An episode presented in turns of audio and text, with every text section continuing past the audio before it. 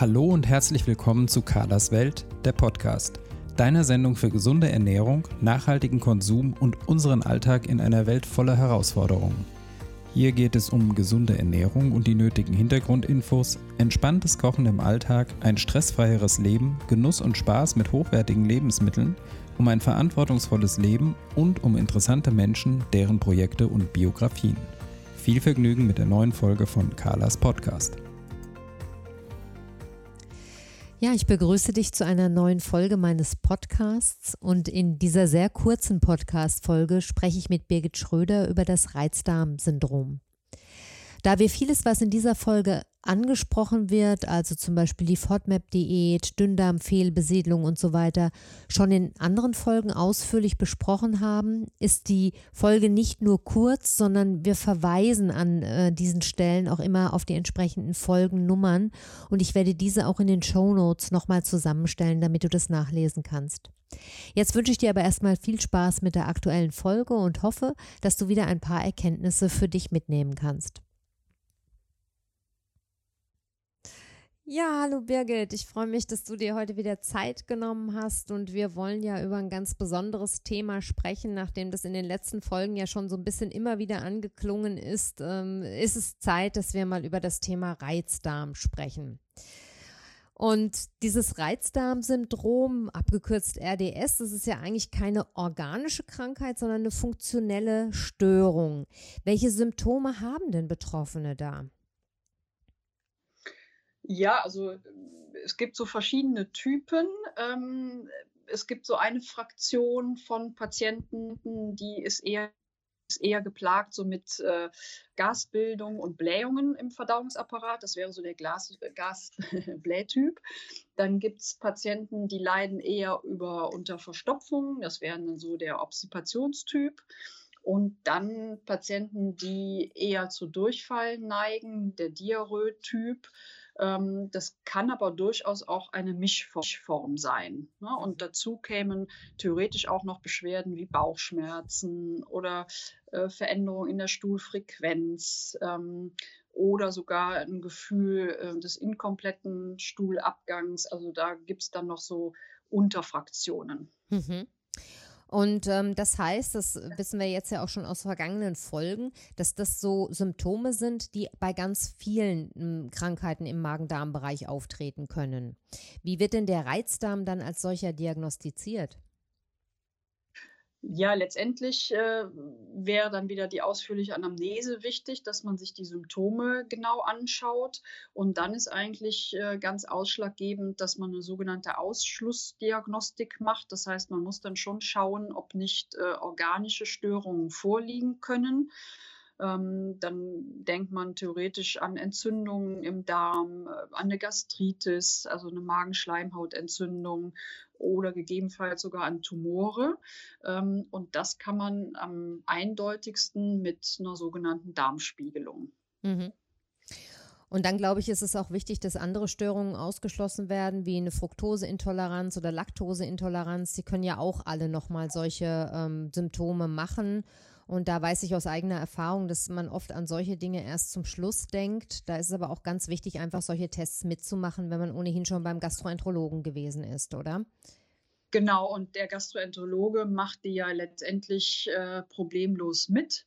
Ähm, und dann, wie du sagst, ist es eigentlich, äh, ja, wäre es schön, in einem auch Laktose- und Fructoseintoleranztest zu machen. Ähm, und dann hat man gegebenenfalls schon eine Ursache erkannt. Mhm. Und jetzt haben wir ja auch schon mehrfach gesagt, dass so Reizdarm oft eine Verlegenheitsdiagnose ist. Warum? Ja, wie gesagt, die Gastroenterologen machen ja dann die Darmspiegelung. Wenn dann keine organische Ursache zu finden ist, ähm, dann wird eben häufig die Diagnose gestellt Reizdarmsyndrom. Das liegt aber daran, dass es schulmedizinisch für dieses Beschwerdebild ähm, keine Ursachen gibt, die die mhm. erklären könnten. Und dann ist es äh, letztendlich aus schulmedizinischer Sicht so ein bisschen eine Verlegenheitsdiagnose. Deswegen heißt es ja auch Reizdarmsyndrom. Mhm. Also bei allen Syndromen ähm, ist es eigentlich eine Verlegenheitsdiagnose, um dem Kind einen Namen zu geben. So richtig die Ursache weiß man dann eigentlich nicht. Ja. Zumindest aus schulmedizinischer Sicht. Ja, wir Ernährungsberater haben ja so ein bisschen das Gefühl, dass jeder, der mit einer mit Magen-Darm-Beschwerden in eine gastroenterologische Praxis geschickt wird und bei dem dann nicht im engeren Sinne medizinisch-pathologisches gefunden wird, mhm. der kommt mit der Diagnose Reizdarm da wieder raus und ja, landet genau. bei uns. Ne? Ja, ja. genau. Genau, genau. so. Wenn man jetzt diese Diagnose hat, also wenn man jetzt ähm, mit Reizdarm im engen weiteren Sinne diagnostiziert wird, wenn also entzündliche Prozesse, Darmerkrankung, Tumore, Gastritis, auch diese Intoleranzen ausgeschlossen werden sind, ähm, zu welchen Tests würdest du denn dann noch außer Fructose und Laktose vielleicht raten? Was sollte man noch im Hinterkopf behalten? Ja, wir haben ja schon in einer Folge mal angesprochen, dass äh, diese Dünndarmfehlbesiedlung vielleicht auch dann letztendlich die Ursache sein kann für so ein Reizda mhm. Reizdarmsyndrom. Genau, Insofern, das war in Folge 38, werfe ich gerade mal ein für unsere ah, Hörer, okay. wer das vielleicht nachhören möchte. In Folge 38 Dünndarmfehlbesiedlung, genau. Jetzt habe ich dich unterbrochen, entschuldige. Ja, das heißt, in, in die Richtung könnte man dann denken, in, in Richtung Diagnostik dieser Dünndarmfehlbesiedlung.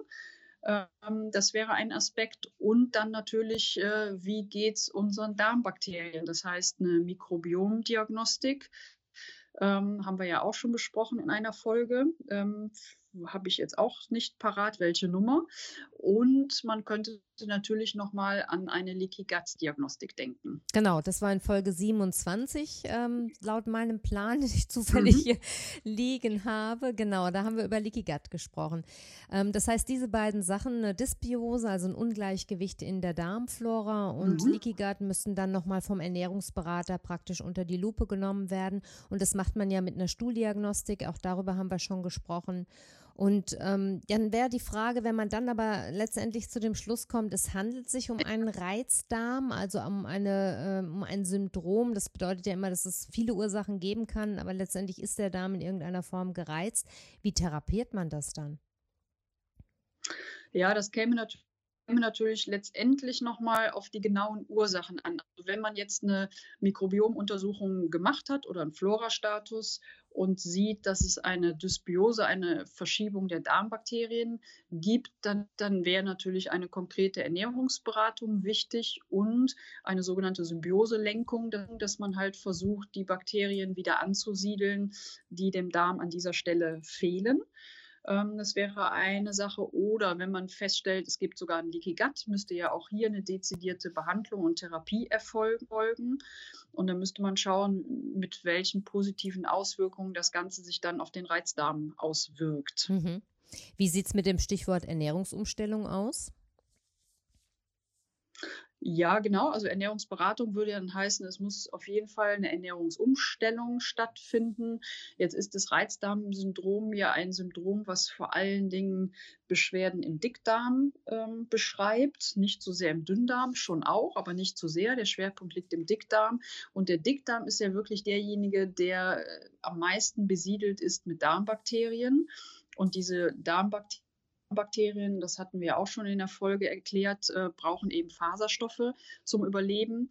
Und wenn hier eine Störung vorliegt, aufgrund zum Beispiel einer quasi, man beschreibt das ja gerne als Western Diet, also dass zu wenige Faserstoffe gegessen werden, zu viel ja, Western Diet zu viel Junkfood, dann kann es ja zu so einer Dysbalance kommen und dann muss natürlich eine Ernährungsumstellung erfolgen, mhm. dass man diese Bakterien auch wieder mit durch die Ernährung entsprechend äh, füttert. Mhm.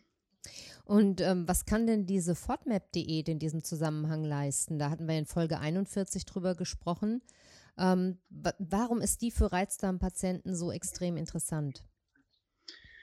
Ja, letztendlich äh, kann man an, an, meine Antwort anknüpfen, weil ich ja sagte, vorwiegend ist der Dickdarm betroffen bei dem Reizdarmsyndrom, aber eben auch der Dünndarm. Und es kann ja eine Dünndarmfehlbesiedlung zugrunde liegen beim Reizdarmsyndrom als eigentliche Ursache.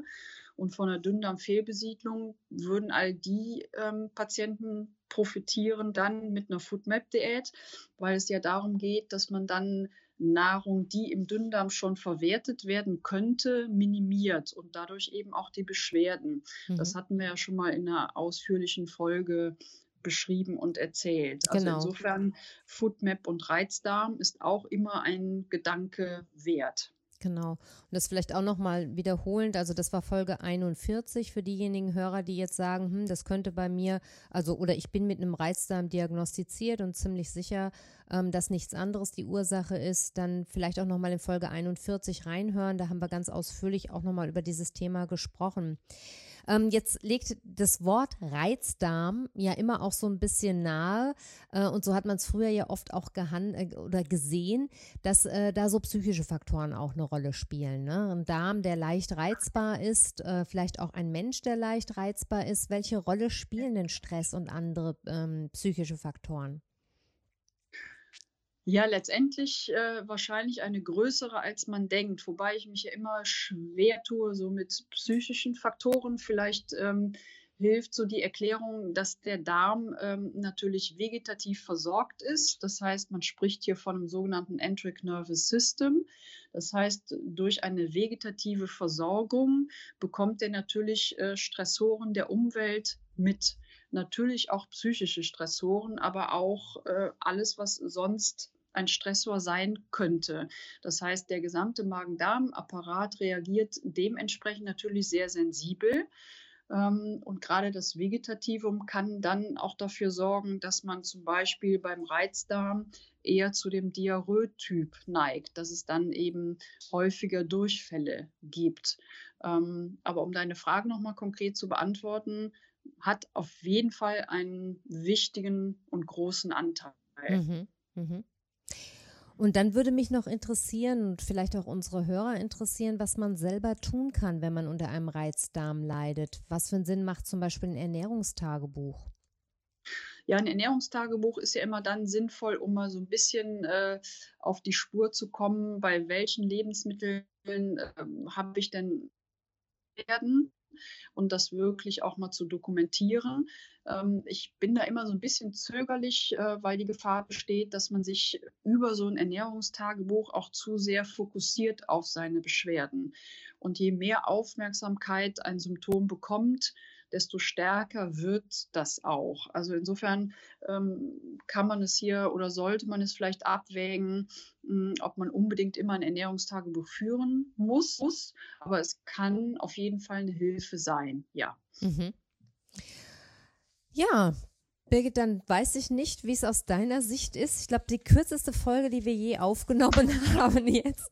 Fällt dir noch irgendetwas ein, was wir möglicherweise außer Acht gelassen haben beim Thema Reizdarm? Ja, vielleicht, ja, haben wir noch was außer Acht gelassen. Also die, die Kernpunkte haben wir. Ähm, vielleicht als Ergänzung nochmal, gerade wenn es so um schmerzhafte Blähungen geht, dass man natürlich dann auch in Richtung Pflanzenheilkunde nochmal denken kann, kann ähm, und in Richtung Kamille, Fenchel, Melisse, was äh, auf jeden Fall schmerzlindernd und besänftigend wirken würde. In Form von das, Tee oder wie nimmt man das am besten Genau, in mhm. Form von Tee und dann gibt es auch verschiedenste Firmen, die so spezielle Phytotherapeutika in konzentrierter Form anbieten. Ähm, das kann dann auch eine schöne natürliche Hilfe und Unterstützung sein. Mhm. Kannst du da ein konkretes Beispiel geben oder ist das, gibt es da einfach eine, zu eine große Fülle? Konkretes Beispiel inwiefern? Für, für etwas, was pflanzlich gut hilft aus deiner Erfahrung? Ja, was, was prima ist, was, was äh, alle Eltern kennen, die Kinder haben, äh, ist Fenchel. Ne? Mhm. Äh, und natürlich die Kamille. Und äh, ich weiß nicht, ob man das an dieser Stelle platzieren darf, aber es gibt äh, eine sehr gute Firma. Das ist die Firma Ceres, die diese Phytotherapeutika anbietet. Und dann kann man die in schön konzentrierter Form in Wasser aufgelöst ähm, trinken. Und das wirkt hervorragend. Mhm. Gut, das können wir ja wenigstens nochmal als Link vielleicht in die Show Notes tun und dann kann ja mhm. jeder selber schauen und vor allem in Absprache mit seinem Arzt oder Heilpraktiker dann für sich dann genau. nochmal das Richtige raussuchen. Das wäre jetzt ja nochmal ein wichtiger Hinweis, dass man jetzt nicht äh, alleine anfängt zu suchen, sondern das eben mit therapeutischer Unterstützung. Genau, ich denke, insbesondere dann, wenn es um Nahrungsergänzungen oder überhaupt um im weitesten Sinne um Medikamente geht, ja, das muss ja nicht immer gleich ein chemischer Hammer sein, aber auch pflanzliche Medikamente haben natürlich eine, eine starke Wirkung. Ähm, immer, immer dann äh, sollten wir ganz, ganz deutlich sagen, muss das natürlich oder sollte das in Absprache mit einem Therapeuten passieren. Genau, nicht in Eigenregie. Nicht in genau. Eigenregie, genau. Gut. Dann danke ich dir, dass du dir Zeit genommen hast und äh, ich danke dir. Freue mich auf unsere nächste Folge. Mach's gut. Ja, dann dir noch einen schönen Nachmittag. Dir auch, danke. Tschüss. Das war also unsere Folge zum Thema Reizdarm, kurz und knapp. Ich hoffe, du hast wieder ein paar Infos mitnehmen können. In den Shownotes findest du, wie schon im Intro angesprochen, nochmal eine Aufzählung der bisherigen Folgen und Themen, weil der Reizdarm ja, wie erwähnt, viele Aspekte hat und einfach auch viele Verbindungen zu anderen Störungen im Darm aufweist. Wenn du Kontakt mit Birgit oder mir aufnehmen möchtest, dann findest du alle wichtigen Infos ebenfalls in den Shownotes. Birgit Schröder hat ihre Praxis in Köln. Du findest sie im Netz unter www.praxisamsachsenring.de. Das wird alles zusammengeschrieben. Ähm, und meine Website findest du unter www.dein-food-coach.de. Wir stehen dir beide gerne bei allen Fragen rund um deine Ernährung zur Verfügung. Solltest du Themenvorschläge für unsere Interviewserie oder Fragen zu einer bestimmten Folge haben, dann maile mir sehr gerne an info at dein-food-coach.de.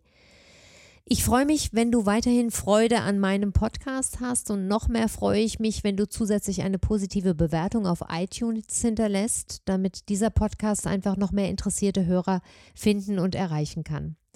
Alles Liebe, deine Carla.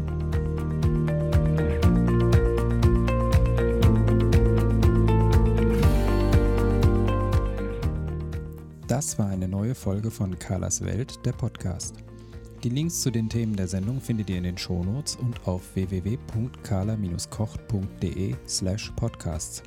Wenn euch dieser Podcast gefallen hat, freuen wir uns über eure persönliche Weiterempfehlung und über eine positive Bewertung bei Apple Podcasts. Weitere Folgen findet ihr auf Spotify, Apple Podcasts und in eurer Podcast-App. Carla findet ihr unter Carlas Welt und Carla kocht auf Instagram, Facebook und Twitter. Vielen Dank fürs Zuhören und bis bald.